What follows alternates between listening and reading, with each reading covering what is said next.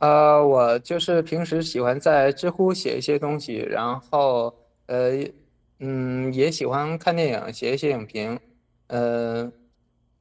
属于一个比较喜欢研究喜剧电影的人吧。然后也很喜欢罗登大哥的影评，因为最早玩知乎的时候就是先看你的影评嘛，然后也学到很多东西。嗯，现在就是在做广告设计，然后。呃，间歇的呢，写一些小说和电影的评论以及杂文。OK，我们这一期的 Hard Image 呢，呃，主要的这个话题是周星驰。主为什么要谈这个周星驰呢？主要是因为之前其实蛮早的情，之前就很想聊，但是不敢聊，你知道吧？因为我我觉得第一，这种太热门的话题，我本来我不想聊。因为被聊了太多次以后，大家会觉得我是在赶一个什么嗯热潮。但是现在过去这么多年了，我觉得就可以聊了。因为周星驰已经不再是一个很热的一个话题。第二个呢，就是我觉得你的你对喜剧电影，尤其是你对这个周星驰电影的看法比我要深刻，所以我觉得不如让你说，我学习一下。这就是我这一期节目的这样一个初衷。这也太客气了，我们就是相互交流嘛，因为我们平常私下里也是呃互相交流一下对于喜剧电影的心得，所以说这次有机会，嗯，跟罗东大哥一起聊一下这支电影，我也是觉得非常的荣幸。呃，OK，我们就不用这么寒暄了。那我都我我现在啊有一个很很说句实话，一直一直以来我就感到困惑的问题就是。我一直想知道周星驰电影为什么以前没有出现过。这是在周星驰这个人出现以后呢，就出现了他这个风格的这个这个喜剧，然后一下子就俘获了这么多人的心。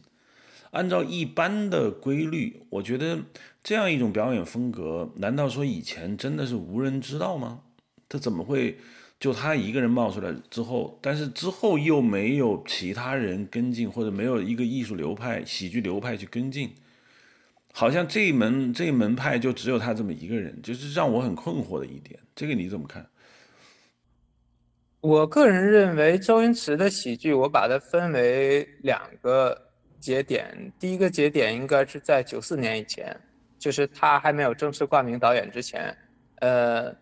第二个节点，第二个节点就是九四年之后，然后分为是早期喜剧和后期喜剧。其实他的早期喜剧，呃，风格，我个人认为也不是说没有跟他类似的。我感觉像金凯瑞的，呃，喜剧风格其实跟他早期喜剧就比较类似。呃，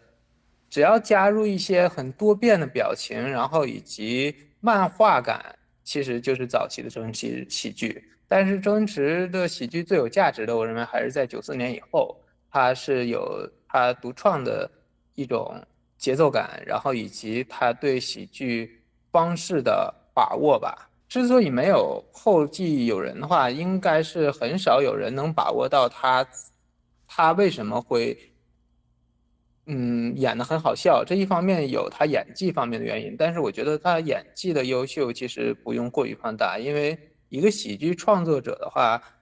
你只要是把。适合自己喜剧的戏路以及结构给弄好了，哪怕你是木口木面的，像徐冠本这样的话，也可以被人说是冷面笑匠嘛。就主要还是他对喜剧的理解跟大多大多数人不一样，而且大多数人也没有很好的去呃摸透他这个规律。我个人认为是这样。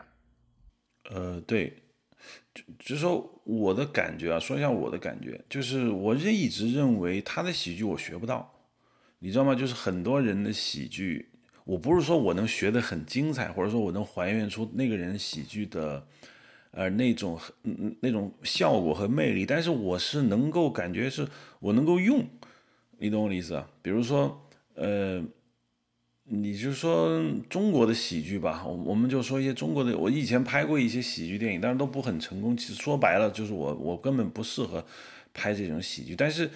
我看这些喜剧的时候，我会觉得，你比如像。中国其实一直以来很火的这些东北话喜剧，我都大概能知道，它它是一个什么套路，它它要怎么弄。然后你要是很认真的去去研究它的话，你就大致上你是可以做到这一步。但是周星驰，我我绝对是投降的，就是我一点都不知道这个怎么学也学不到。我觉得只有他本人能够做，其他任何人他都他都做不到。但是呢，即使我明白这一点道理之后呢，我依然看他的电影我会笑。现在当然笑的机会少了，我更多的是惊叹他的才华，就是就是很惊叹，就是我我已经笑不出来了，但是我就会觉得，哎呀，这个地方怎么这么好，这么这么好。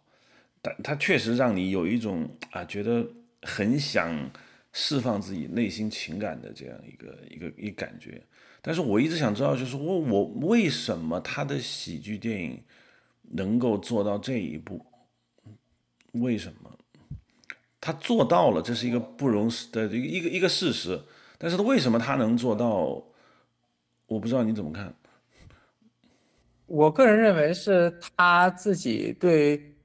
他自己对片段的把握要大于他对桥段的把握，呃，就是因为我们讲喜剧，其实都是在讲喜剧桥段。就比如你说可以学，其实都是有一个起承转合，就像是说相声里边的三番四抖一样。然后，呃，我举一个简单例子，就是《半斤八两》里许冠文有一场这个做做一只鸡的那个画面，就是他在厨房里，然后许冠英他们在厅里看电视。然后结果是在做呃像健美操一类的东西，但是呢，许冠文以为是在播那个做鸡的一个节目，然后他就在那儿对这个鸡造成各种的呃呃就是蹂躏啊之之类的，因因为用各种健美操的方式嘛，然后就最后把那个鸡弄得特别的软，但是他自己又不知道。然后这个桥段当时因为太长了，所以说邹文怀呃。建议许冠文去掉，但是后来许冠文坚持说不，嗯，不要去掉，因为他认为这个喜剧结构是非常好的，就是一个呃，呃，这个是属于一种误解嘛，误解类的这个喜剧桥段嘛，所以说这个最后出来效果当时也很好啊，但是我觉得一般，就是呃，当时出来效果剧院里笑得很开心，我觉得这种就是可以模仿的喜剧桥段，而。周星驰其实他更多的是在讲一种喜剧片段，就像是他评价不算很好的《美人鱼》。呃，《美人鱼》里边我印象其实最深刻的是什么？是那个他们这一群有钱人在一起谈生意，然后里边有一个秃顶的，然后他发明了一种就是可以喷射他自己那个到处飞的这个桥段嘛。其实这个桥段它是没有正常的喜剧结构的。而它最后的笑点并没有压在最后的一个底上面，就是一个反差上面，它反而是压在了这个秃头的人，他背着这个呃飞行的东西，然后但是他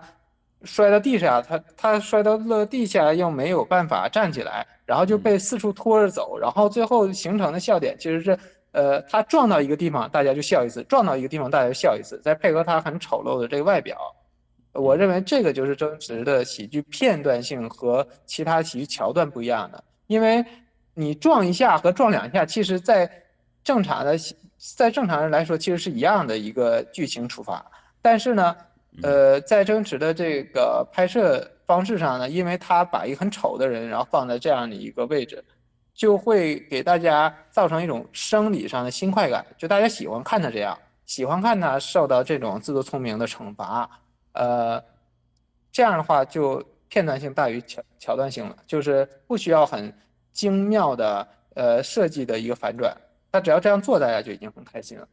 嗯，那你觉得它高级吗？呃，我自己个人对喜剧的理解就是喜剧没有什么高级不高级，只有尴尬不尴尬吧。就是嗯，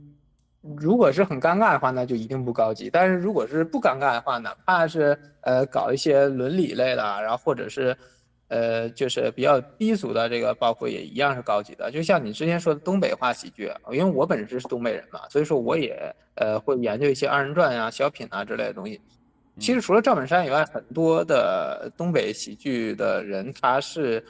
在二人转剧场出身的，然后他全是依靠现场气氛的烘托，表演一些绝活什么的。他是一种招揽顾客，然后的一种卖相。他的喜剧不在于搞笑，而在于卖。他要把这个喜剧给卖出去，让更多人看到，其实是一种耍怪态。那我觉得在这种的语境底下，这种就是不高级。但至于你说真正是讲伦理方面的喜剧，其实包括《笑林广记》里边有很多讲伦理的笑话，我认为也是很高级的。就是没有内容的问题，只有他处理效果以及喜剧创作者他自主表达方面，是不是能让大家看出来他哦，他有这个自主表达，而不是他觉得这样好像很闹，然后很好笑，然后他就这么做了。呃，我认为只有这样的区别，这也是周星驰和其他试图想模仿周星驰以及跟周星驰同时期的那些人最大的分别。其实他们的分别，呃，虽然周星驰的创作能力很强，但是他的喜剧自觉性，我认为也是最高的。呃，那些人哪怕是说的他没有创作力，但是他们刨除创作这一环节，其实他们的自觉性也很差。就代表性，我觉得就葛明辉吧，就是。葛明辉啊。你知道吗？就是在就是我我为什么突然想聊呢？有一个很重要的原因，就是我前两天在家里，因为我女儿她想看周星驰电影，你知道吗？然后就我就给她放了几个，放了几个之后呢，其中《喜剧之王》给我的印象就很深。嗯，之前我看过《喜剧之王》，其实很多年我都看过好几遍，然后我觉得它很很好，但是我再一次重看的时候。我就觉得这个这个喜剧之王里面有非常多的我以前没有意识到的一些点，嗯，这就是你咱们在那个知乎上也也好像也交流过喜剧之王里面一些什么，比如说我养你啊，还有那个为什么在车后面哭啊，这就这些东西，这东西会让我产生很强烈的一种的。思考，因为我开始查《喜剧之王》的那个编剧是谁，那编剧叫李李敏，可能是香港一个一个女作家吧。我不知道到底这个编剧是真的把这个剧本写出来，大家呃导演或者演员就照这个剧本演，还是说都是导演李立池或者是周星驰的想法？这个编剧只是把它写成文字，我不清楚这背后发生了什么。但是我就感觉他这个剧本的很多的故事的推进。和人物架构的这个程度，我觉得都很强大，非常强大。我都不知道还有什么别的写法可以往下写，除了那个结尾啊，大家都会诟病一点。但是前面几乎我没有，以我这么多年编剧的经验，我觉得几乎没有可改动的地方。你怎么看？呃，我个人也同意你的看法，因为除了结尾以外，其实《喜剧之王》算是一个非常完整，然后。也非常真的能把悲剧拍成喜剧的一个最好的呃范例吧。就因为很多人说周星驰的电影说看起来是喜剧，其实是悲剧。但是有的时候，包括我们有的时候聊天，其实也有过度解读的呃成分存在。其实真正他拍悲剧，还是说《喜剧之王》拍的是最呃最能体现出悲中带喜的这种感觉吧，或者是喜中带悲吧？对，应该是喜中带悲。嗯。就是呃，比如说我举个简单例子啊，我我当时印象很深，就是我当时第一次看那个电影的时候，我第一次看《喜剧之王》的时候，有一场戏你还记得吗？就是呃，杜鹃一天早上去接那个尹天仇去公司，或者是见那个邵老板，然后在那个地方呢，在那地方遇到了这个柳飘飘，然后那个柳飘飘就跟他们寒暄了几句之后，那个杜鹃坚持要把这个尹天仇带走嘛。啊，带走，然后这个时候柳飘飘就突然间就开始喊了一句，说：“你以前说你养我，那你现在还还算不算话？”然后那，然后这个尹天仇就突然间回头说：“我当然算话呀，这是我我你我就等着这这一天。”然后这个杜鹃说：“好，你们下车，你们聊，别迟到。”然后他他们俩就在那儿。我当时看到那儿的时候，我在想，如果我是编剧，我绝不会让他去下车，我绝不会让他去答应。就当时我不知道为什么，我就是我是我觉得这地方是个败笔，你知道吗？很快就把这个故事给收掉了，因为他一旦下车，他一旦确认了跟柳飘飘的感情，那最后的最后这个故事就急剧转向，就是他被抛弃，他被抛弃以后，这个故事将何去何从？我觉得是很难写的，不知道你怎么看？我个人认为，我我个人认为可能是这样，就是周星驰的电影里边，其实他除了先抑后扬以外，他是不存在一种。呃，对自己的这个人格先扬后抑的呃写法的，所以说他有的时候所谓的很多星迷说他很童真，我觉得这个童真就应该用在这上面，就是也因为童真有的时候也代表一种自恋的投射嘛，就是他其实没有办法接受呃这种很俗的价值观下，主角在已经进展到差不多第三幕、第四幕戏的时候，没有成长，反而是把人性的缺点暴露了。这个你想，周星驰的所有他自己拍的电影是没有这样的，只有从好变坏，没有从坏不不，只有从坏变好，没有从好变坏的。所以说他一定要下车，他如果不下车的话，其实他这个主角在这个此时此刻人格上就有瑕疵了。好，那么我们想问啊，就是说。我我也是在思考一个问题，就是他那个结尾，当然可能是出于各种原因，他把它改成了一个枪战卧底的这样一个东西。然后据说原来的故事是一场戏中戏，我我因为我不知道他他，你知道他原来的结尾是什么吗？嗯，这个我也不是很清楚，因为《喜剧之王》当时的这些相关的问题都太多了，就像他当时还很大张旗鼓的搞了一个什么喜剧之王培训班呢之类的，然后选出来李思杰。然后还有那个林子善，但是其实都不是很重要的角色。然后我感觉其实现在的这个版本也是边拍边给改出来的，跟周星驰一开始预想的呃版本应该是有很大出入的。那你觉得他一开始预想的是什么？因为最后的那一段他的割裂感比较严重。我从他的那个预告片来对照的话，我个人感觉他一开始应该是想拍一个。半自传体的，虽然是这个跑龙套这个角色不是他，而是他们行内的一个叫什么三个字的，我忘了，仙人球吧，好像叫，就反正是一个呃很古板，然后呃对演戏很兢兢业业的一个人的呃呃一个戏仿，因为这种人就像罗家英一样，他容易跟社会大众的节奏不太一样，所以说他容易出喜剧效果。但是我觉得他既然敢叫喜剧之王，嗯。他的初始想法肯定不是这样，因为你想想，这部戏里面除了他自己本身这个电影拍摄的风格是喜剧，但是他没有任何谈到喜剧的地方，他其实是在讲戏剧之王，还还好一点。但他既然讲的他自己打出来的招牌是喜剧之王片名，那其实是一个希望，呃，投射到他自己的一个自传式电影，但是这个跟电影主题看下来完全没有。任何的关系，《喜剧之王》到底里面有喜剧吗？他他这个尹天仇也不是拍喜剧的，他是拍话剧或者是他是拍正剧的，所以说这个事情就已经非常的割裂了。那为什么？而且他最后也没有成功。那到底他从什么地方开始成王了？而且就算是他呃想拍啊，就是小人物只要坚持自己的理想，然后最后哪怕是在街坊社团演这个话剧，他也一样是呃也一样是自己的王者，那也应该叫戏剧之王啊。这从头到尾，他们拍的戏里也没有一一出是喜剧，那怎么能叫喜剧之王？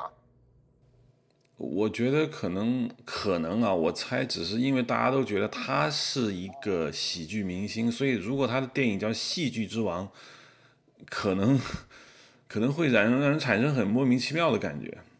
你这么一说，是我今天第一次想这个事儿。我觉得你说的很对，但是我之前完全没有想起来这个事情。因为其实我小时候看这个电影的时候，我就觉得很奇怪，就是。看这个电影的时候，当时就在想嘛，那肯定是呃在讲他是怎么成功的，因为大家在呃大家的想法里他是喜剧之王，然后呢好，他一开始在拍龙套那可以，然后他被人奚落也可以，虽然我们也不知道他到底当时受到什么什么待遇在拍龙套的时候，但是就是一路看下来之后会发现这个角色跟他自己根根本没有什么关系。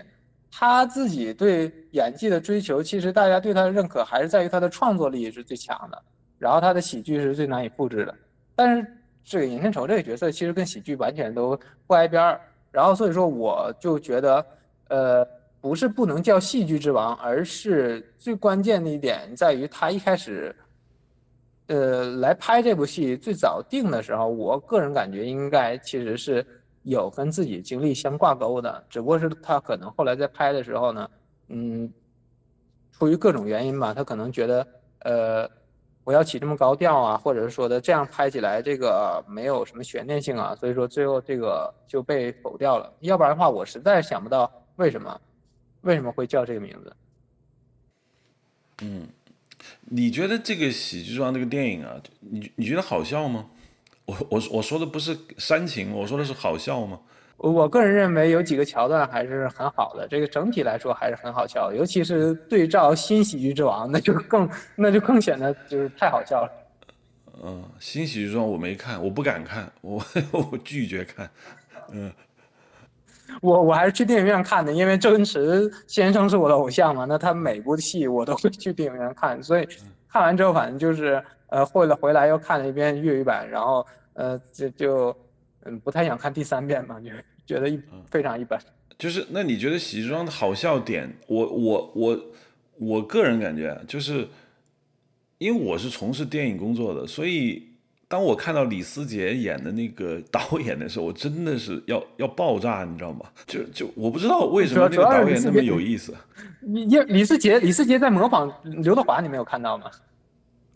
啊，我不知道哎，还还有是吗？啊，你你你可以你可以你可以就是呃，今天晚上的时候你可以去看看一下，然后尤其是原声版，他其实就是在模仿刘德华。嗯，上次我还跟我朋友们然后在讨论这个问题，就是呃他。在这个电影里，因为李思杰本身就是搞模仿出身嘛，所以说他一一路以来他的主打其实都是他可以模仿很多人的神态。其实那个戏里边的导演就是在模仿刘德华，然后所以说我之前还跟朋友有研究这个问题，就是有朋友问我，就说是不是因为刘德华对他不好？我说不是，就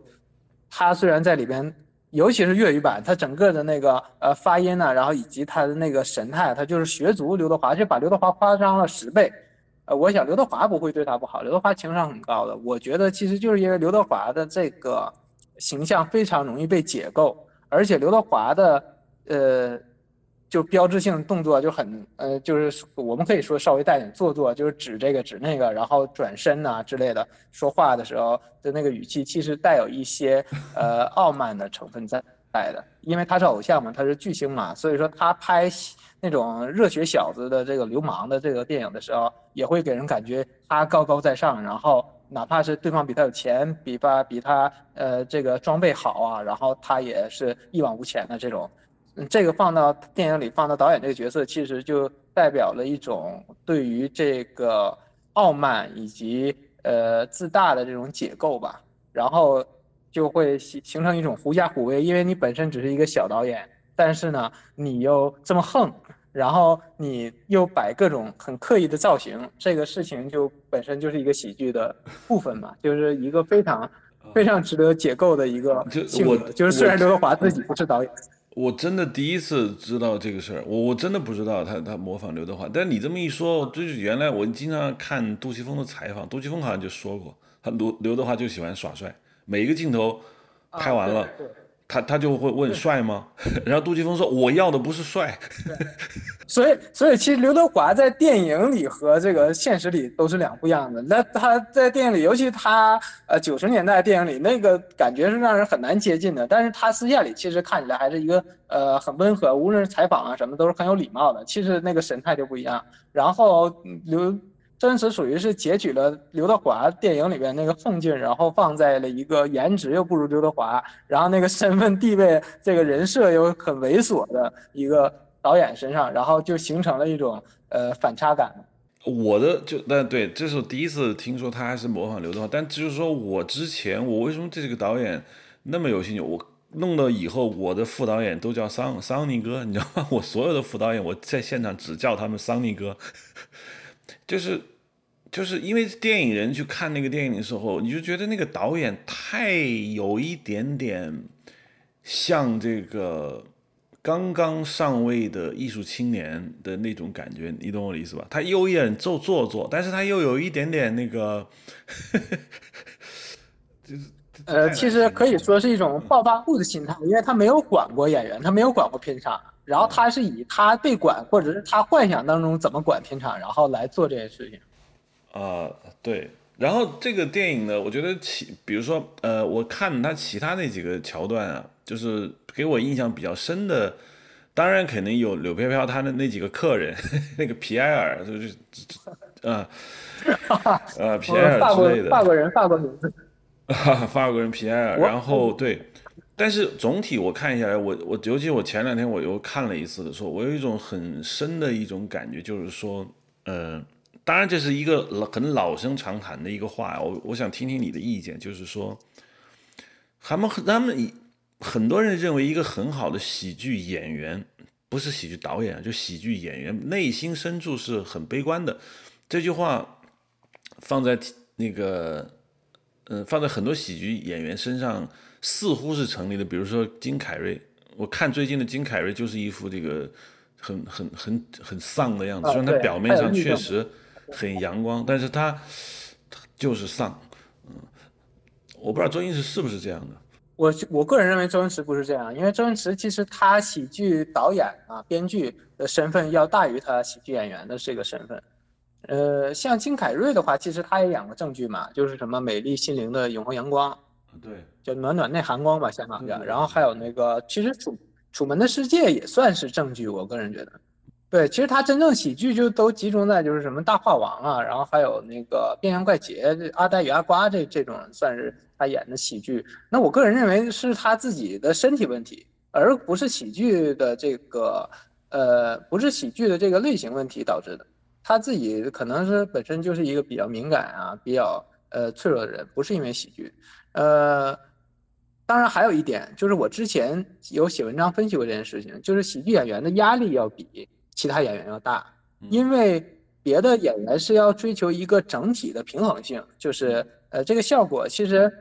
你看这个人演戏，他演这个悲剧，你不一定一定要哭出来，然后他你你才觉得他演得好。其实他演的只要不尴尬，然后跟剧本很契合，然后甚至是一些微表情的小动作让你把握到，你就知道哦这个演员演的是很好。但喜剧演员不是，喜剧演员的评判标准要比一般人残酷，就是你冲这个人去看的，你就是为了笑。哪怕他演的其实还行，演技上都没有什么问题，但是你没笑，这件事情就是他失败了。而别的演员是，不管是悲剧的也好，还是正剧也好，还是说的各种的剧作，没有像他这种。我之前开玩笑说，可能只有两种演员是这样，一种是喜剧演员，一种 AV 女优，就是一定要出点效果，然后一定出点生理效果，然后大家才会买账的。那可能就是因为这样，所以说他的呃。你说的他的心理压力要大一些。你说太对了，有一个事情我一直就没说，今天可以在这个阴影像播客里跟我的听众说一下，因为他他的传播不广。就之前拍了一个一个不太成功的一个喜剧电影，然后跟葛优老师合作嘛，我就我就问过葛优老师，我说我说你为什么要演喜剧？他说罗登，你不觉得喜剧很难吗？我说我说哦。就我其实一开始跟普通人观点是一样，我认为喜剧比正剧简单，你知道吗？他就他你怎么会这么想？我 我很 肤浅我真是没想到你会这么想。我很肤浅。那可能因为你不太爱看喜剧，不像我。我很少去看喜剧，就是说我很少看，就是我认为喜剧完全是吃天赋。就我当时是这么觉得，就是说你你有天赋你就去演喜剧，所以你真的演了喜剧之后就是在吃天赋，你不用太多的付出，因为。你要没天赋，再努力也没用，这是我的一个错误的观点。我觉得其实喜剧是非常非常考验心理建设的，因为呃，你就想啊，就是比如是小朋友，你就哪怕是就是那个四五岁的小朋友，就经常被呃家长逼着表演节目，他表演一个唱歌跳舞，他甚至表演段诗朗诵，然后他自己哭的潸然泪下的，底下人不哭，其实大家鼓掌的时候，这个事情也不尴尬。但如果是他上去表演一个笑话，然后底下人根本都没有人笑，这件事情其实哪怕是底下人笑了，但是在底下人没笑之前，这个心理期许吊着，对演员来说都是一个非常大的刺激。对我，我刚才的例子没说完，然后呢，嗯，就那个电影发布会上的时候，那电影发布会是没有公开的，就是，然后那个主持人不知道从哪儿请来一个主持人，就特别不会说话，你知道吗？他当着这么多人的面问葛优老师说：“啊，您演这个，呃，这个喜剧片的话，您您，我觉得您特别的轻轻松啊，您这个游刃有有余。”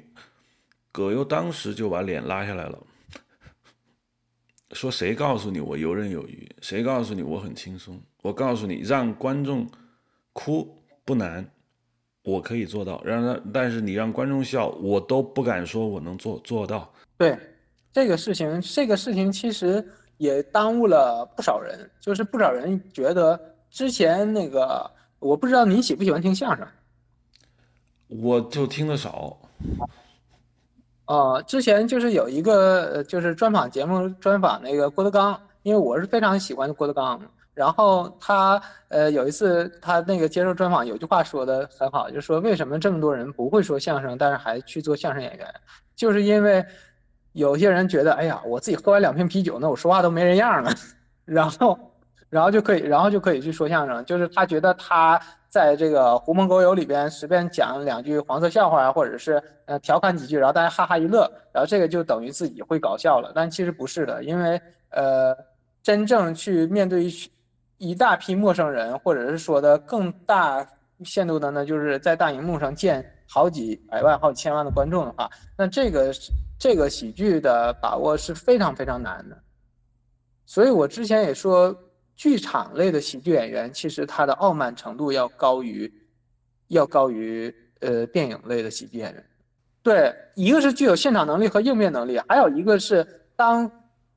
就比如像周星驰拍电影，他不可能说的他中国有，比如他中国有十亿的观众都喜欢他的电影，他不可能亲身见证过这十亿人看他电影都怎么笑，但是。像比如周立波啊、郭德纲啊这些人，他们在剧场演出的时候，他看到自己设计的桥段，然后底下他想让底下笑，底下就笑，这种情绪直观调动，会给人一种非常错觉的一个感觉，就是他听不得任何人的意见了，他已经是一个就类似于宗教领袖一样的呃一个人物，他就是在掌控别人的情绪，他可以想让别人笑就让别人笑，所以说很多。在剧场以外的，就是他的节目录到网上，然后呃，大家给他意见，他都会很生气。剧场的演员都会很生气的，因为他会觉得我们坐在现场底下的，我听到的全是笑声，全是掌声。你凭什么说我？你都没有进来，你凭什么说我？就是有错也不会改的。就是剧场演员其实有这样，剧场的喜剧演员其实有这样的，尤其是一个人说的这种，一个人说或者是两个人说这种语言类的，他是更会有这种，呃，直接一对。几千几万的人的这种，呃，统治感，我认为是这样的。嗯，这跟电影的喜剧演员还不太一样。这个知乎上你回答那个问题啊，就是我其实其实还是想重复一次，就是关于你说的，呃，那个我养你，因为因为我也回答过这个问题，但是我发现我们俩的思路不同。当然，我觉得我不是从喜剧结构的角度上解的，我只是说这这句话为什么会煽情。但是呢，我发现我看了你的回答以后，我觉得就更有意思，就是你是从，呃，结构或者是怎么样去，呃，就是你用一个什么框架，它能够让这个这句“我养你”让观众这么的有感觉？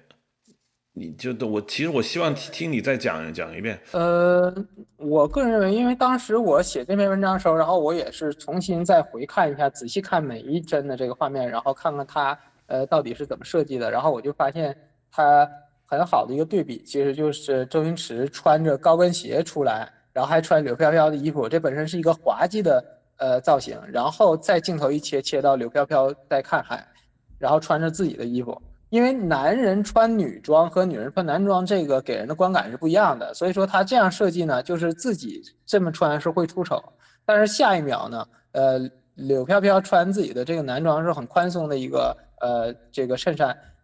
给人的感觉就变成了两者相处在同一个世界，而只要是两者相处在同一个世界的话，其实就有一个什么潜在的意识呢？观众就会有一个意识，就是既然前者的这个丑陋是真的，那后者的美好也一定是真的，因为大家的潜意识里边会觉得人不会把自己往丑陋了弄，所以说这个丑陋只能是一种可能，就是真的。因为人只会把自己往美化了那么弄，就像一个人写日记，假如他自己写，哎呀，我每天做多少多少好事儿，然后我是读了，呃，这是这个什么什么书，然后我今天又进步了，大家一看这就是假的。但一个人如果写日记的话，写我今天找小姐啊，我今天我干什么坏事儿，今天那个偷偷钱包了，大家就会觉得啊，你都写日记里了，那一定是真，对不对？这个所以说就是大家会潜意识里，就是人性里都会觉得美化的东西是美化的东西是假的。然后丑陋的东西呢，你自己肯说出来自己丑陋的事情，那就一定是真的。那周星驰其实他就很聪明的把自己先给弄得丑陋化了、喜剧化了。然后这样的话呢，他跟柳飘飘既然两个人是换装，那其实就是你中有我，我中有你的。那他们俩其实是一套活儿，相当于是呃买一送一。那你既然买了周星驰的这个丑陋的真实，你一定要再买账张柏芝的这个呃就是呃真实的美好。嗯，但是为什么他说那句“我养你”的时候，观众会有这么大的反应？我看那个 B 站的弹幕，一到这句话的时候满屏的弹幕，就大家就觉得就就不行了。呃，我个人认为这个反而是我，因为我总结的是他怎么才能就是说出来这句话的时候不尴尬。然后其实在这方面，我觉得你回答这个问题回答的呃要比我更细致一些。可能是你把握证据的这个想法要要比我强多，就是其实我更认同你说的，就是我养你不是真的养得起你，而是说的想告诉你我已经有这个想法，就是我越没钱，然后我越有这个想法的话，越显得这件事情难得。我个人认为其实是这样的，所以我昨天看你的写的这个，我我认为是给我一些启发的。就就是说，呃，因为我对你的那个那个回答的这个理解呢，我觉得是这样的，就是他这句话说出来，尴不尴尬？当然有一部分的原因是因为有这个现实，就我说的那个基础在，就是人们还是很渴望一个，就像一个小女孩突然间站在一个大英雄面前说“我保护你”，所有人都知道这个小女孩保护不了，是吧？但是她那么说，对，就会就会很感动。但是，但是就是说。还是有一点点微妙的这个不一样，因为前面他们两人关系是一个嫖客和一个 妓女的关系，你知道吗？然后就我是感觉就是当当周星驰说我养你啊，然后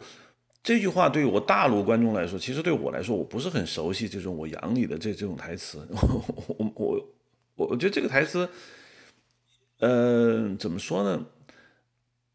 放在一个很正的剧中，他我觉得他不会这么去说。我我我我养我养我养养你，他都会很正经的说一些什么嗯那那那种话。但周星驰的电影就给人一种就是他总是把一个事情放在一个所谓的我觉得就是一个一个临界点上，就再往前走一步就是证据，但是他就不，你懂我的意思吧？他明明可以。更煽情，或者说更像证据那样拍的时候，或许效果还不错的时候，他总是会往回退一点。就是我上我说的，就是说他他有一点害怕，就像你说的喜剧演员，他害怕观众在这儿没有得到他想要的这个效果。在这种情况下，他不愿意使出全力，因为一旦使出全力你都没笑，那 OK，那就是我彻底的失败，所以我就收着。有那种感觉，我想这可能是因为周星驰个人性格的问题。他本身就是，呃，很多人说他是完全的内向，我也不认同。我觉得他是有一部分内向的，呃，内向的表现的。那这个内向的表现其实就体现在，呃，他认为他比别人聪明。就像他之前，呃，之前那个郭子健呢，就是跟他一起拍那个《西游降魔》的那个导演，然后之前就说这个星爷私下里跟他聊那个《富春山居图》。就是就是呃呃，包括那个黄百鸣拍那个《二家有喜事》二零零九的时候，那个电影也很烂嘛。然后想商讨周星驰去客串一下，然后周星驰给出的答案是什么？就说你们已经这么多明星了，已经拍的这么好笑了，不用我了。就其实他在潜意识里其实是把很多同行都当傻子的，你知道。那一个人只如一个人如果是这样的心心理状态的话，他必然是要隐藏自己很多的这个所谓的软肋吧？那人很好，嗯，很好的就是隐藏自己软肋的话，就是不要太过于暴露这种感情，甚至是当他暴露这种感情的时候，他再往回退一点，就像你说的，他往回退一点，呃，就会形成一种。给观众感觉哦，那其实他也不是很严肃，但到底是不是严肃呢？也有可能这个事情它就是很严肃，就是有这种不确定性。解构一旦一旦带有不确定性的话，就难以解构了。所以说，我觉得他其实是很怕被人解构的，因为他天天解构别人。哦，他他他害怕别人分析他，所以他就干脆给一个模糊的东东西，你不要分析我。对，对，就是等到就是。因为大家的解构其实都是你在很一本正经的去讲一件事情的时候，然后大家觉得你相信这个，然后别人再拿这个事情，呃，以及你的这个表达方式上的，呃，严肃性，然后去解构你。但是如果他在表达一件很严肃的事情的时候呢，他加一些若有所若就是似有若无的滑稽感，嗯，大家就会感觉，嗯。也说不好他到底是不是信这件事儿哈。那你这时候你再解构人家就没有什么意思了。那有可能人家也是在解构呢，你凭什么在解构人家？对不对？嗯，对，因为经常我写剧本的时候，跟别人一起讨论剧本的时候，我就发现这是一个很管用的招，就是说，当我要兜售某种世界观的时候，我说完了，然后最后加一句，哎，我是胡说八道了，你们千万别信，我真的胡说八道，然后就走，转身就走，其实是来保护自己，你知道吧？对，对，这是一种保护自己，这是一种保护的。嗯，然后你一直说周星驰在剧作上不是太好。他可能在片段上有很高的这个掌控力，但是他整体的剧作结构上，你认为不成熟，对吗？我认为也不能说不成熟吧，因为到他的这个级别了，已经是属于是东亚知名的大导演了。他在《少林足球》在日本也很火嘛，那他。他已经是一个可以记录到影史里的人了，那他的个人的这个事情也没有谈到成不成熟了。我想他也以后不会再更成熟了，他就是这个样子的。那就是一个人的一个成功的艺术家，有自己的长处很高，然后他也有自己的短板而已。他嗯也谈不上成不成熟，可能是因为他从来都没有，他是一个经验类的导演嘛。那他从一开始的时候，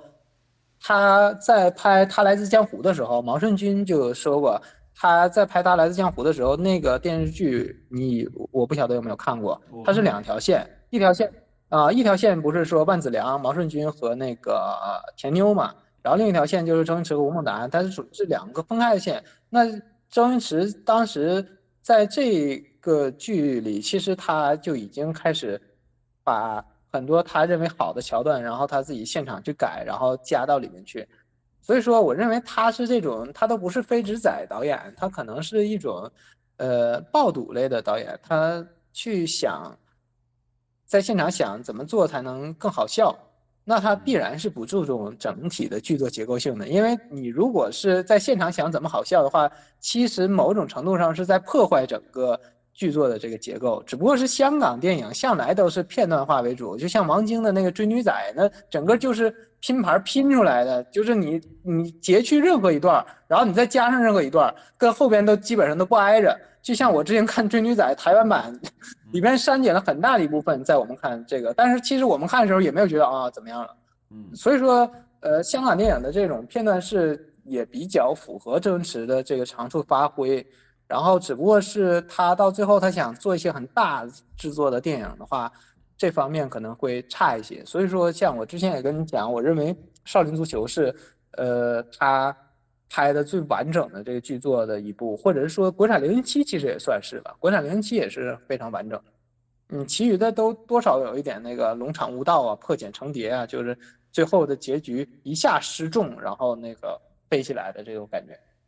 对，我正想让你谈谈这个所谓龙场悟道的东西，就是。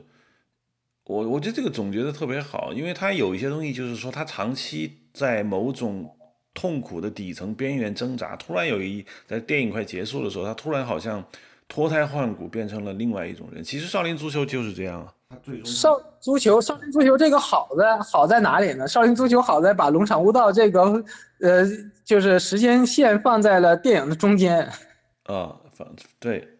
然后还有一个，你不像，比如说吧，我不知道，还有那个很重要的，像龙场舞蹈，食神算吗？啊，食神当然算了，因为食神的就是最后的它的结尾就已经是很明显的，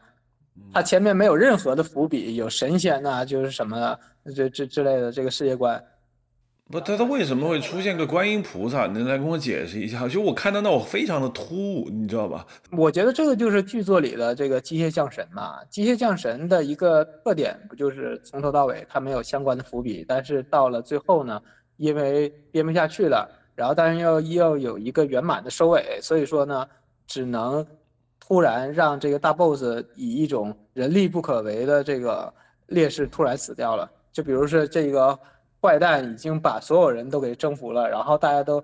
呃，无计可施，在这个整个世界观体系没有任何办法了。结果他突突然天上一道雷把他劈死了，然后这故事完事儿了，证明这个坏人也死了。对，这个食神看到那儿的时候，其实我我我认为有一点问题的。其实我觉得前面就特别好，非常的紧紧节节节奏感都很好。到那儿的时候，突然觉得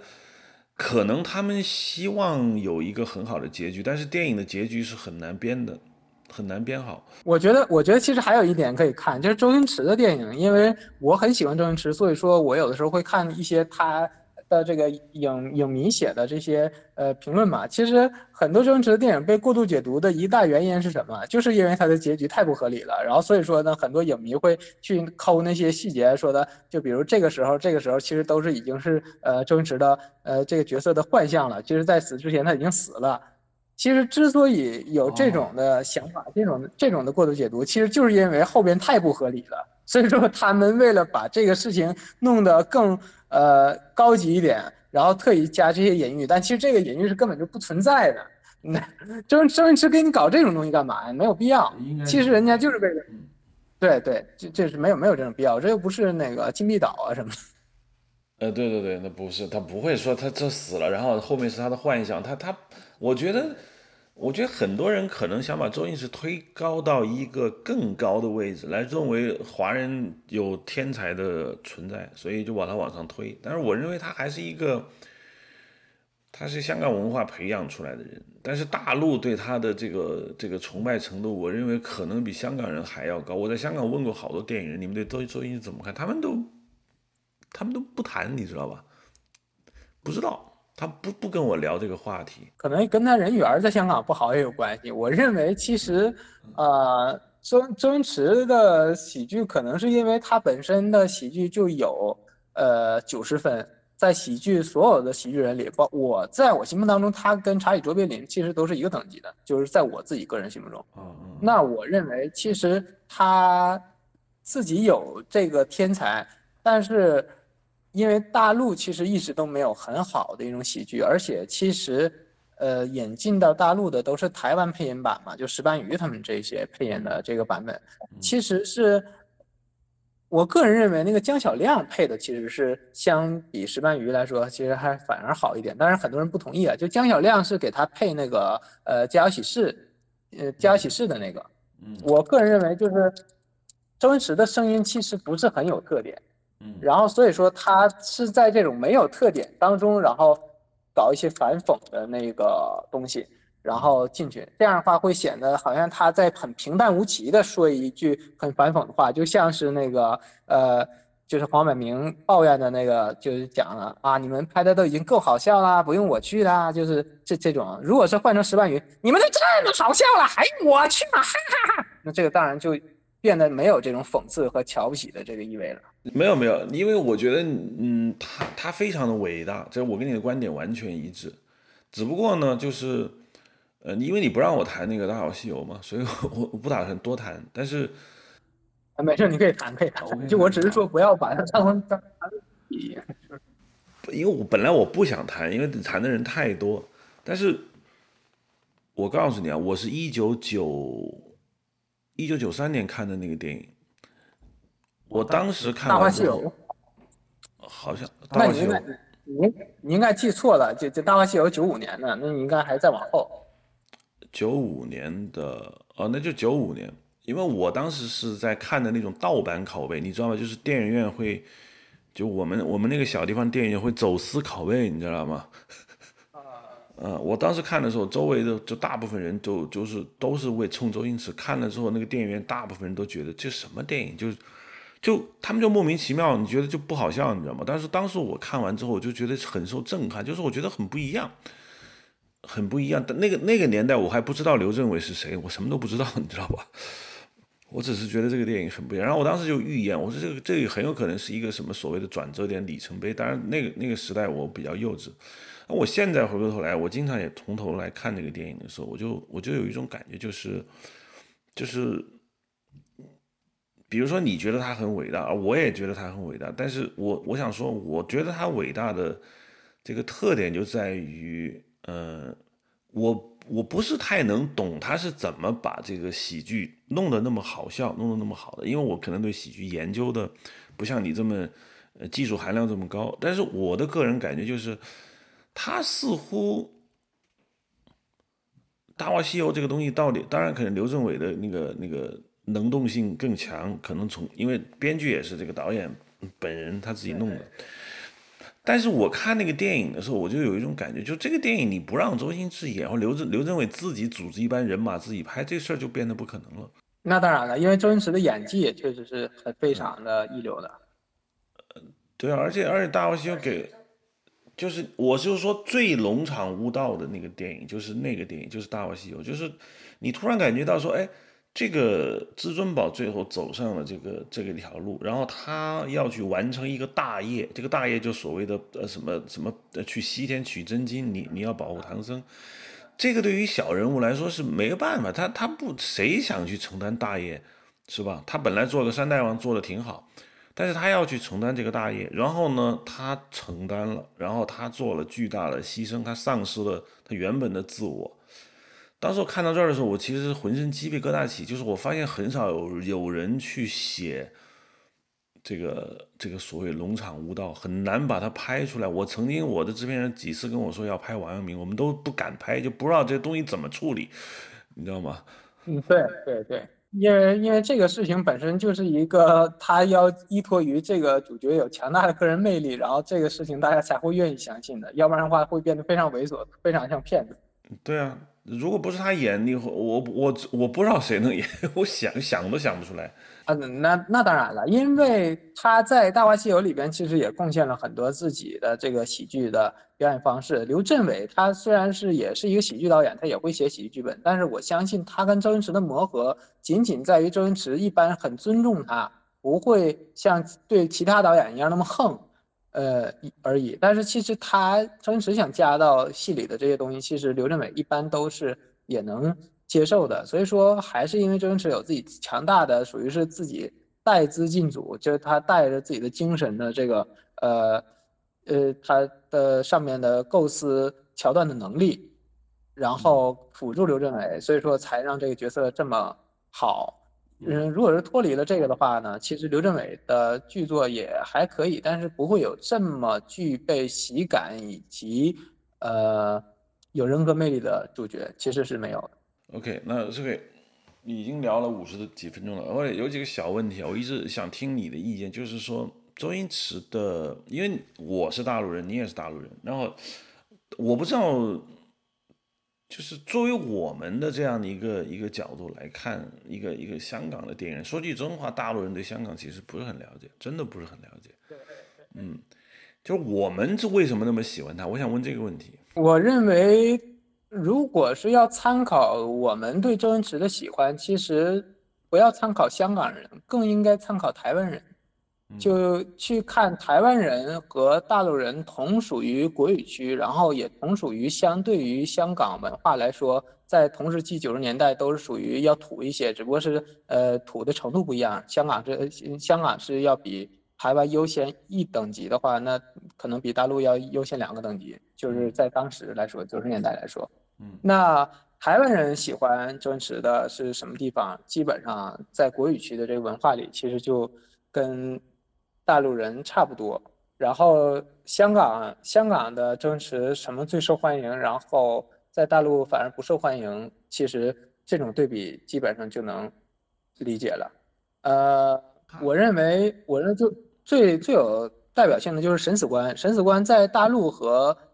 台湾都不行，在台湾当时也不卖的，其实。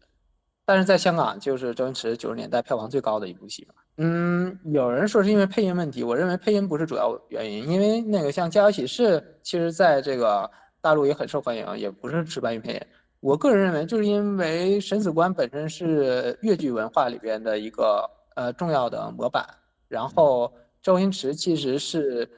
一直以岭南文化为核心，然后去发扬这个旧曲新唱，就是。审死官，审死官在周星驰以前，香港就拍过电影，就是马师曾还是新马师曾，我忘了。然后反正其实，啊，对对对，然后其实他是有一个群众基础在的，然后周星驰在这个基础上再去拔高微调，大家就会有一些会心一笑的感觉，然后整个这个剧作就觉得很扎实。而大陆其实是没有这种文化环境的，其实大家也都基本上不知道宋世杰是谁，在。呃，以前，嗯，他而且也没有这个宋诗的文化吧？我个人感觉，大家对宋诗其实一般都是一个像，呃，大陆人对宋诗其实就比如律师啊，就都有一种不太友好的感觉吧，还是现有一种农业社会对于这个这这这类没有权利的知识分子的一种先天的不信任，因为他也有权不信任这种人。其实我认为，其实台湾跟大陆喜欢周星驰的点很相近，但是有一个点呢，又跟又跟台湾不相近，就是《大话西游》在台湾其实不火，但是在香港呃在在内地非常火。其中有一个很大的原因，我个人认为就是大陆比台湾更正经。更正经一些，或者是文化更保守一些，所以说呢，有这种强烈的颠覆感剧作的时候，大家会把它抬高到一个就是比周星驰电影所有电影都要高的一个位置。然后，我个人认为《大话西游》算是一个华语电影里边的绝对的精品，但是如果以喜剧片来说的话，我实在是想不到它哪个地方的搞笑的设计啊是要。呃，优于周星驰中等以上作品呢，我是实在是想不到。呃，但是这个对大陆人冲击是很很大的，就是，呃，就比如是，我之前写过一篇文章，专门研究过一些小细节，就比如是有一句周星驰的那个很经典话叫 “I fool you”，你你记得吗？I fool you。对，I fool you。这句话其实我后来考证去看粤语版的，其实是完全没有这句话的。这句话的时候，当时是那个瞎子在。呃，瞎子本来是装死，然后呢，结果他跑了，然后周星驰就问你不是死了吗？然后那个瞎子说我们刚才是装死的。然后那个国语版是正式说哦，I fool you。然后其实粤语版里周星驰原声设计就是某的顶啊哪，就是就就就随随随便是这么一句话而已。啊，某的顶。就就是，对对，某的顶啊哪，就其实其实根本就没有把这个当成一个喜剧笑点，只不过是抒发一个就是。呃，至尊宝就是我靠，这你都行了，就是这这种，而且还是很轻描淡写的带过。但是在大呃在台湾和大陆的这种设计里边呢，其实就变成了一种对于文化的强行的解构。我认为这个解构也太强行了。就是我之前写周星驰的解构，其实是在合合理中找不合理，但是他这个就是完全是不合理中的不合理。至尊宝为什么会英文呢？就是这个不是无厘头的问题，这个其实就是瞎扯。然后也给很多人的这个误解，就是周星驰喜欢瞎扯，所以说很多长辈其实都很讨厌周星驰，他们觉得这种东西不合理。然后年轻人呢，其实是迎合了这种叛逆，反而他这种越不合理，然后他们越觉得有叛逆心，然后觉得哎呀太好笑了。就像是我喜欢周周杰伦，但是当时跟我一边大的这些孩子里边，其实有一部分真的只是因为周杰伦唱歌听不清楚，他们才去喜欢，完全不是因为旋律，他们觉得这样很酷。那我认为这种酷其实也是可以放到周星驰被拔高到一个呃像神一样的地步的一个原因。他给大陆的青年在很长期的压抑当中找到了一个极具颠覆性出口，而这个颠覆性出口其实也不是周星驰本人带来的，我感觉是石斑鱼带来的，因为石斑鱼那种东西太夸张。所以说我之前开玩笑说，很多星迷，十个星迷里面，其实可能九个是石斑鱼粉丝，就包括台湾，其实也这样，就是越，呃，越封闭啊，或者是说的越压抑保守的这个地方，他越需要这种反弹性的这个英雄。但其实我认为周星驰本身他不是一个英雄的角色，他是一个喜剧大师的角色，但是这个其实被他们强行给压缩掉了。我一直就不明白为什么他们觉得《大话西游》说是周星驰最好的喜剧片，我认为是最好的剧情片，或可以。但是他在喜剧上我都没有什么可说，但是他们就觉得哇，好好笑。其实我后来分析是什么？是因为在这样的文化语境里，包括我们现在其实名著都不是不是能随便拍的，嗯。所以说，在九五年呢，就相当于是二十多年前，将近三十年前的时候，那个时候的社会文化环境里，呃。大家对于这种权威的敬重是更无法被香港人所理解的，周星驰本人也不会理解，刘镇伟其实也不会理解，是这些人被压抑的时间太久了，然后他们偶尔看到一个这么夸张，然后把唐僧拍都不像人，然后把这个孙悟空拍的要跟人谈恋爱，这个事情就像六小龄童去骂周星驰似的，有一部分是他自己炒作的原因，可能我不知道啊，就是呃。但是六小龄童的这种看法，其实代表了很多的他那个年代的人，他们心目当中这个惩罚是已经有一定的一定之规的，是不能打破的，是一个供在祖先牌位上的东西。然后周星驰也尤其是台湾版的这个是配音版的，就是把整个的这个祖先牌位都给踢掉了，然后他们觉得很过瘾。我认为其实这个也是一个很大的原因，这也是我之前写那个。呃，宁财神，宁财神就是写那个《武林外传》的那个。我说很多的这种七零后、八零后的呃内地喜剧人，其实有点被台湾版周星驰给跑偏了。他们认为那个东西就是喜剧，其实最后做出来的有一些东西是有违喜剧结构的，就极其夸张、极其浮夸。包括那个《武林外传》里，其实也用到了很多这类的桥段，就是什么康森阿弥达 music，我认为就已经超离了人人物本身的。这个所接所人设所有的这个程度，无厘头其实不是这样。无厘头本身应该是一个，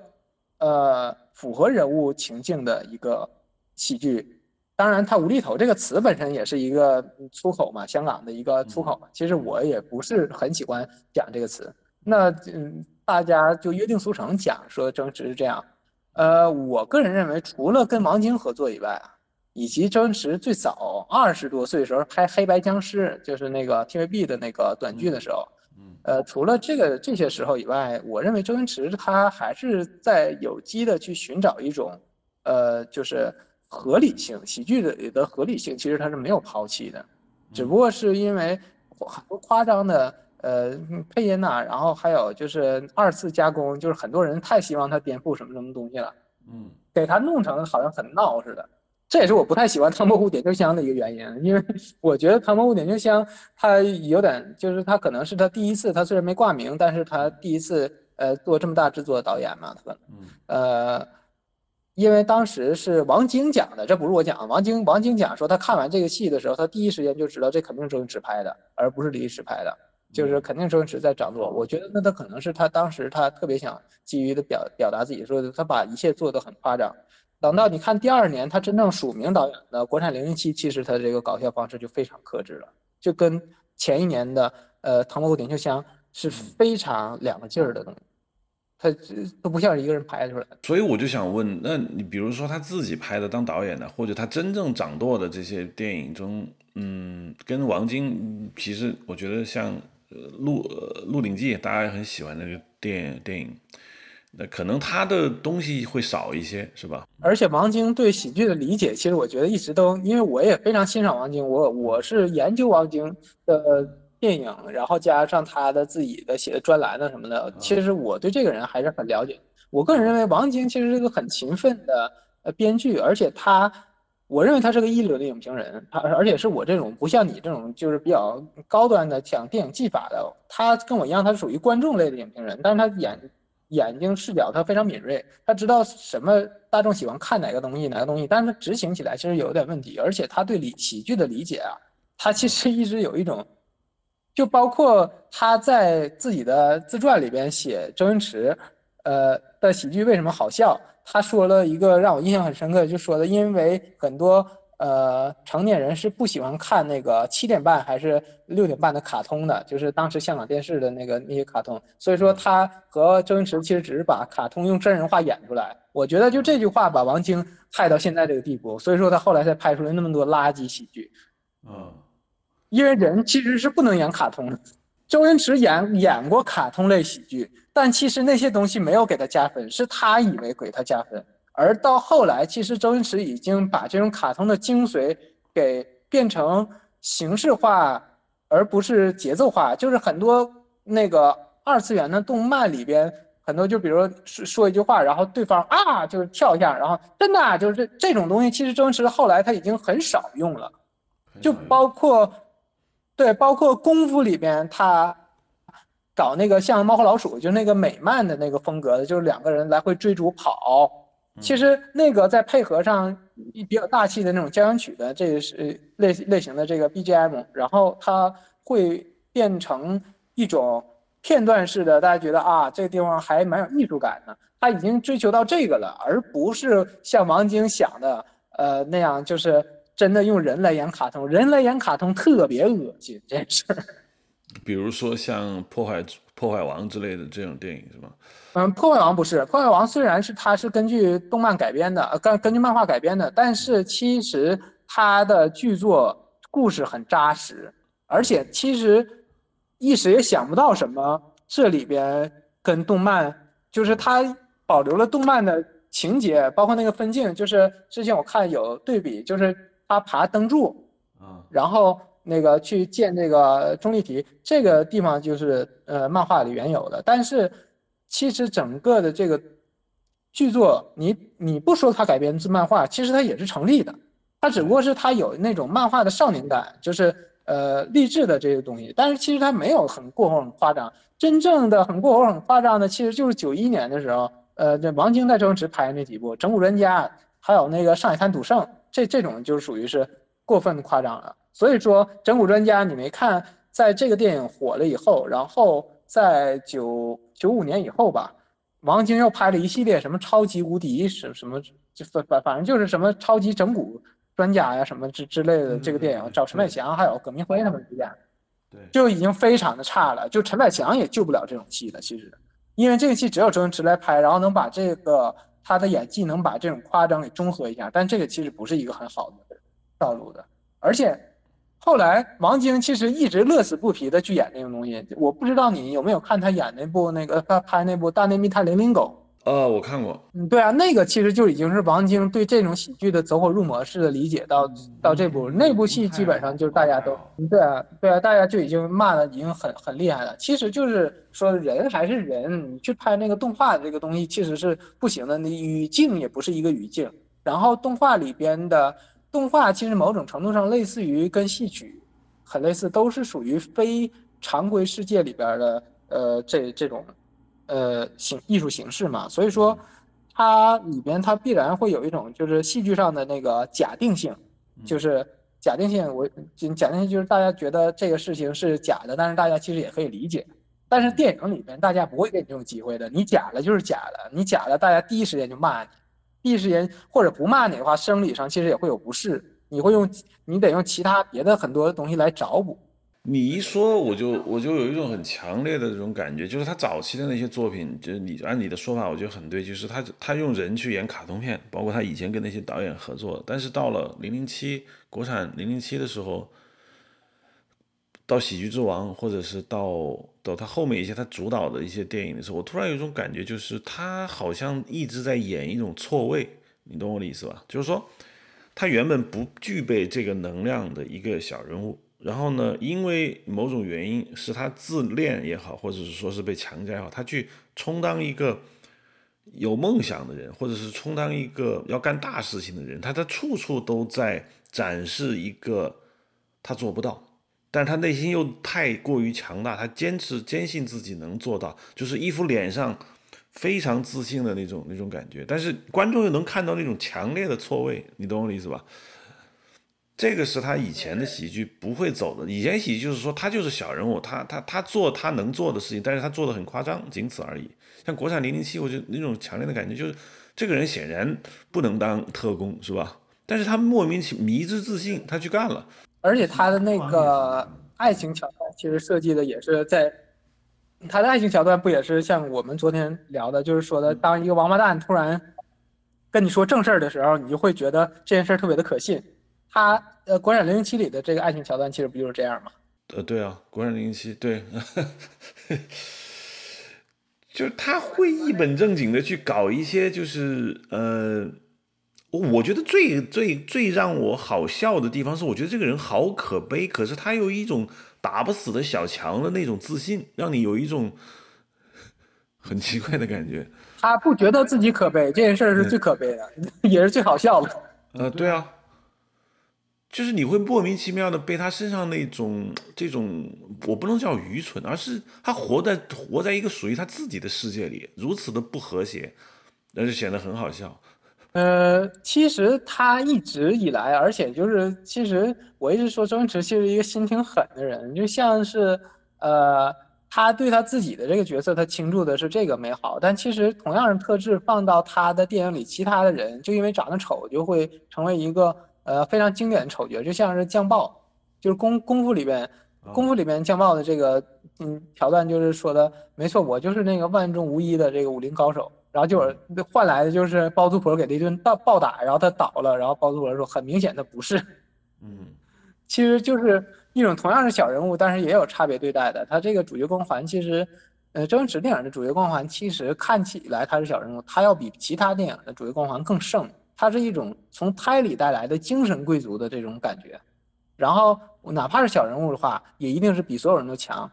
哪怕嗯哪怕是混得再惨，起码他身边的人也要都比他蠢十倍，差不多都这样。对，对他有一种，就是你知道吗？我作为一个观众啊，我就觉得从他身上我能获得一种力量感，我不知道为什么，就是一个混得比我还惨，甚至智商比我还低的人，最后依靠着一种一种奇怪的信仰，他能够把这个事情坚持做完，就是那种感感觉。对，呃，所以说他有这个励志成分嘛，但是我个人认为他励志的最高点，嗯，不是他后来那些电影，我觉得他励志最高点还是《破坏之王》那个电影，我也是非常喜欢，嗯，因为这个就少了很多龙场悟道的这个，他讲的是一个呃以以弱制强的一个像论持久战一样的战略思维的一个呃电影，那就比那些突然一下打通任督二脉的这种强。然后包括之前的那个武状元苏乞儿，其实我也很喜欢。当然，那个的龙场悟道的成分也有点高，就是躺在那个地上被打到地下，结果那个降龙十八掌那第十八掌突然就是风吹，然后就学会了第十八掌。其实这这种都是有一点，但是这两部还是我私心里就是相当喜欢的周星驰作品。武状元苏乞儿真的特别好，而且是那种我这两天都都有看，而且我老婆在看那个。《鹿鼎记》那那那个是，他他就跟我老婆平时很少跟我聊电影，他就看完他就说，哎，这个剧本写得好。我说为什么呀？他说就是觉得就是很扎实，就是你你看不出哪个剧情是在凑数，每一个环节都是非常一一一一环接一环的，就没有没有那么多的这个感觉，好像嗯不太会写戏，然后就开始胡搞。没有，苏乞儿也是那种。就特别对，你一说那个《鹿鼎记》，我突然想到一个问题，就是《鹿鼎记》里第一部的那个铁脚是那个，就是铁，就是配角是那个，呃，吴孟达嘛。然后第二部换成陈百祥。对。呃，我个人其实始终认为，陈百祥虽然他跟周星驰关系一般啊，嗯，但是呃，沈美翔配周星驰，其实我觉得是比吴孟达配周星驰要更有喜剧效果。嗯，为什么呢？很多人可觉得周。周吴是绝配啊！周吴适合演情景喜剧，我只能说，因为情景喜剧它这个人物关系较为稳定，然后呃，还有一种给人一种踏实感，就是因为情景喜剧普遍都长，然后所以说给人一种就是像处亲戚一样的感觉，可能他们两个在一起比较有亲切感。一个是呃有一点自私，但是其实本性又对自己的晚辈很好的一个呃傻的油腻大叔。然后另一个是很机灵古怪的一个小孩儿，但其实后来周星驰在找着吴孟达拍戏，也不找他拍这种戏。你看《少林足球》里吴孟达多凶啊，多那个有这个呃多有这种就是壮志未酬的那种沧桑感，但他已经完全不搞笑了。对，其实周星驰去选选他就已经变成是这种角色了。但是陈百祥和周星驰的这个搭配是一个什么呢？是一个聪明绝顶的人，然后聪明绝顶又坏到绝绝顶的人。然后去整一个同样是聪明绝顶、坏到绝顶，但是长得又比他丑的一个人，是两两方的一个博弈。但是周星驰和吴孟达之间是不存在这种博弈的。哦，那那个陈百祥的角色太狗了，就他演多隆，我我平常跟同学们，就是同学啊，还有朋友们讲这个，呃，陈百祥提到他的时候，我们都用多隆来代替，就是太狗了，就太符合呃。陈百祥的这个银幕形象的这个浓缩了，他 可以在很多关键节点出卖周星驰，然后周星驰再害回去，这种这种的博弈感其实是很难得的。好，我看也聊了大概有一一个半小时，一一小时十七分。OK，最后，呃，其实我们已经聊过了。原本我想说一下对周星驰喜剧的一些误读和误解，我觉得这个话题很重要。其实前面你已经聊了不少了。已经聊了不少了，你还有什么要补充的吗？比如说，你认为目前流行的很多观点，你认为还有还有哪些是错的？比如说，你曾经驳斥过说，呃，有些人觉得他内心是个孩子，或者很单纯，或者他是一个一 是一个很内心很很忧郁的人，这些说法都是错的，对吧？我认为艺术家一定是一个内心很敏感的人，但是说很脆弱的话，那肯定不是。他如果是脆弱的话，他也不可能走到今天这一步。呃，悲观呢？那我我我个人认为，是就是艺术走到他这个艺术家的这个程度，不管悲不悲观，他出去都会说自己悲观。难道说自己是个乐观主义者是个傻子吗？对不对？谁会这么说啊？你找冯小刚来说，他也不会说他自己是一个乐观主义者，他是个积极向上，天天早上六点起来晨跑，然后感觉太阳真美好，那那不不可能，没有没有人会这样，都会给自己打一个很悲观人设，所以说这个也就没有办法判定了。但是我个人认为，周星驰他可能是一个他自己是一个内心可能比较寂寞的人，因为因为他这样很难有真朋友的。这个陈百祥说的。之前之前陈百祥去参加骂架，然后说他嘛，然后就说说的他是没有同年龄的朋友，当然他跟周星驰关系不是很好啊，但是我认为都起码是在一个行里还合作那那么多次，说的周星驰只有马仔，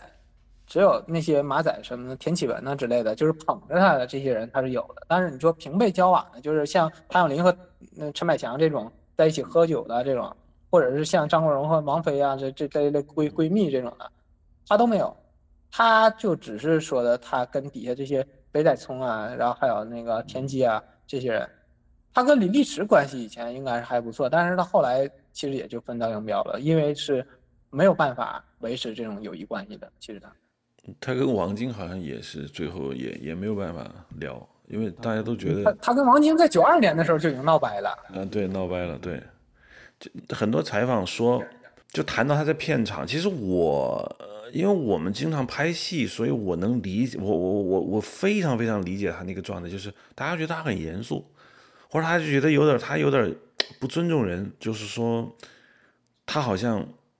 不太回应别人对他的打招呼啊，或者是就是跟他说话呀。第二就是他好像一直在思考。一直在思考自己的什么事情，而且他非常反感别人在他思考的时候打断他，所以他就用一种很冷漠的那个状态就对待人。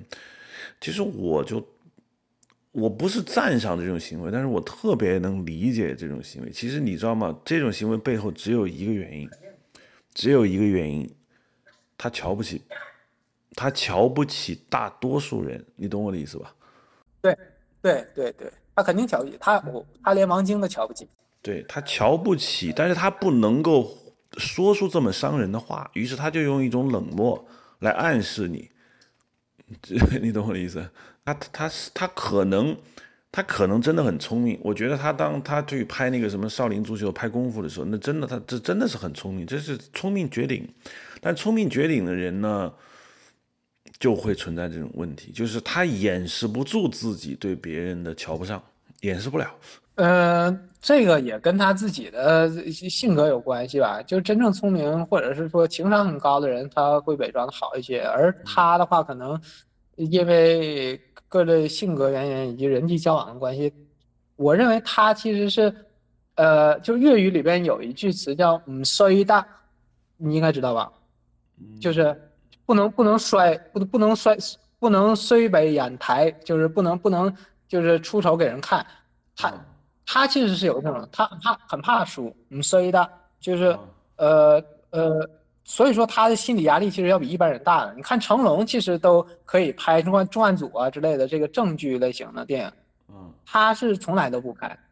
他之所以我想不拍，就是因为这个想法，他不能接受就是这个在自己向往，但是可能是大众认为的非舒适区。做一次尝试然后失败，要不然的话没法解释为什么他演技这么好，但他始终都不演正剧。我觉得他他觉得他，我不知道，就像你说的，他害怕失败。你说他能演正剧吗？能能不能？我个人认为他是能，我我个人觉得他是能演，他肯定能演。赵本山都能演，他有什么不能演的？赵本山长得比他搞笑多了，但是其实演也能演。对，赵本山演一代宗师演的也很很好嘛。他不是演过正剧吗？李修贤的那个，呃，《风雨同路》和《霸王》呃，那个《风雨同路》和《霹雳先锋》算是正剧，但是其实那个时候他的演技只能说是就是在他对对，只只只能说是还是很合格。其实还是从电视剧时代积累下来的这个演技，就比较扎实，比同时期的人、同时期的这些呃同龄演员可能能稍微好一点点。但是呃，如果是他现在在演正剧，或者是他到三十五岁以后再演正剧，其实那个效果应该是会很好的。而且他长得其实也是类似于一个正剧的脸，呃。但是他不做这件事，我想他以后应该也不会做。他以后再出来演的话，我估计也是以喜剧为主。而且他《长江七号》拍的又实在是不好。对对对，我正想说，你怎么评论《长江七号》？我就我把《长江七号》当做一个正剧看的，我觉得你都没有什么喜剧特东西。嗯，我觉得他就是想做这个中国这个斯皮尔伯格吧。他那那就觉得就是人家有 E.T.，然后他也要有那个就是。一有个长江七号，他然后他再做一堆一堆周边产品，当时还出了网络游戏呢，我还玩过呢。我觉得这个，呃，电影他想的应该是扩大一个产业链，他想走这个儿童的路线，然后出产各种相关的周边的玩具啊，然后游戏啊什么的。事实上他也是这么做了，但是我认为他其实是没有这种生活，所以说拍出来的这个东西就从根儿上让人就没法取信。也就是住在一个摇摇欲坠的茅草屋里，然后竟然送孩子去贵族学校，然后对孩子的教育是充满粤语长篇的那种，就很陈旧的反复念经，就这个给大家都没有办法取信。你在一个呃，你你在一个就是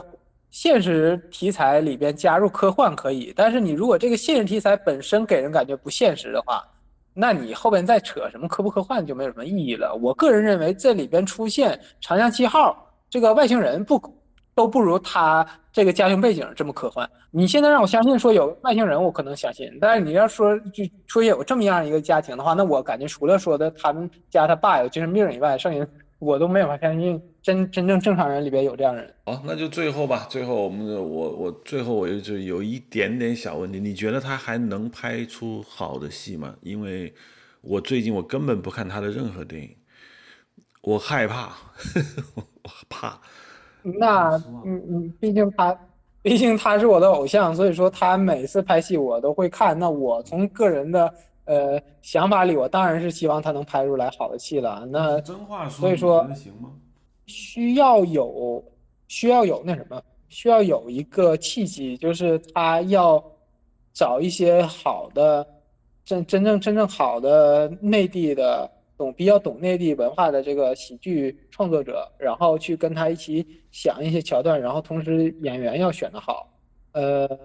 如果是做不到这点，他只是反复的去用自己以前最擅长那种把人当傻子不把人当人的那种配角丑态化的这个塑造的话。呃，应该是不行。但是我个人认为，如果是有他真的是想走进呃内地市场，而不是去关注美人鱼当年的那个宣发那个成就给他带来的虚无的这个光环的话，我认为还是有机会的。呃，有可能有机会。我反而很看好他，如果是能跟像李雪琴，我挺欣赏的。他如果能跟李雪琴和大鹏合作一下，我觉得其实还有可能。因为以前我很。嗯，不喜欢看大鹏的电影，但是我上次看了一个他演的那个《保你平安》，我发现，呃，要比同期的，咱就不说那些人是谁了，就要比同期那些喜喜剧人要好一些，有一点点许冠文的影子，真的是有一点点。你如果没看的话，你可以去看一点，就是，呃，真的还是超出我超超出我意料，比他以前拍那些戏强多了。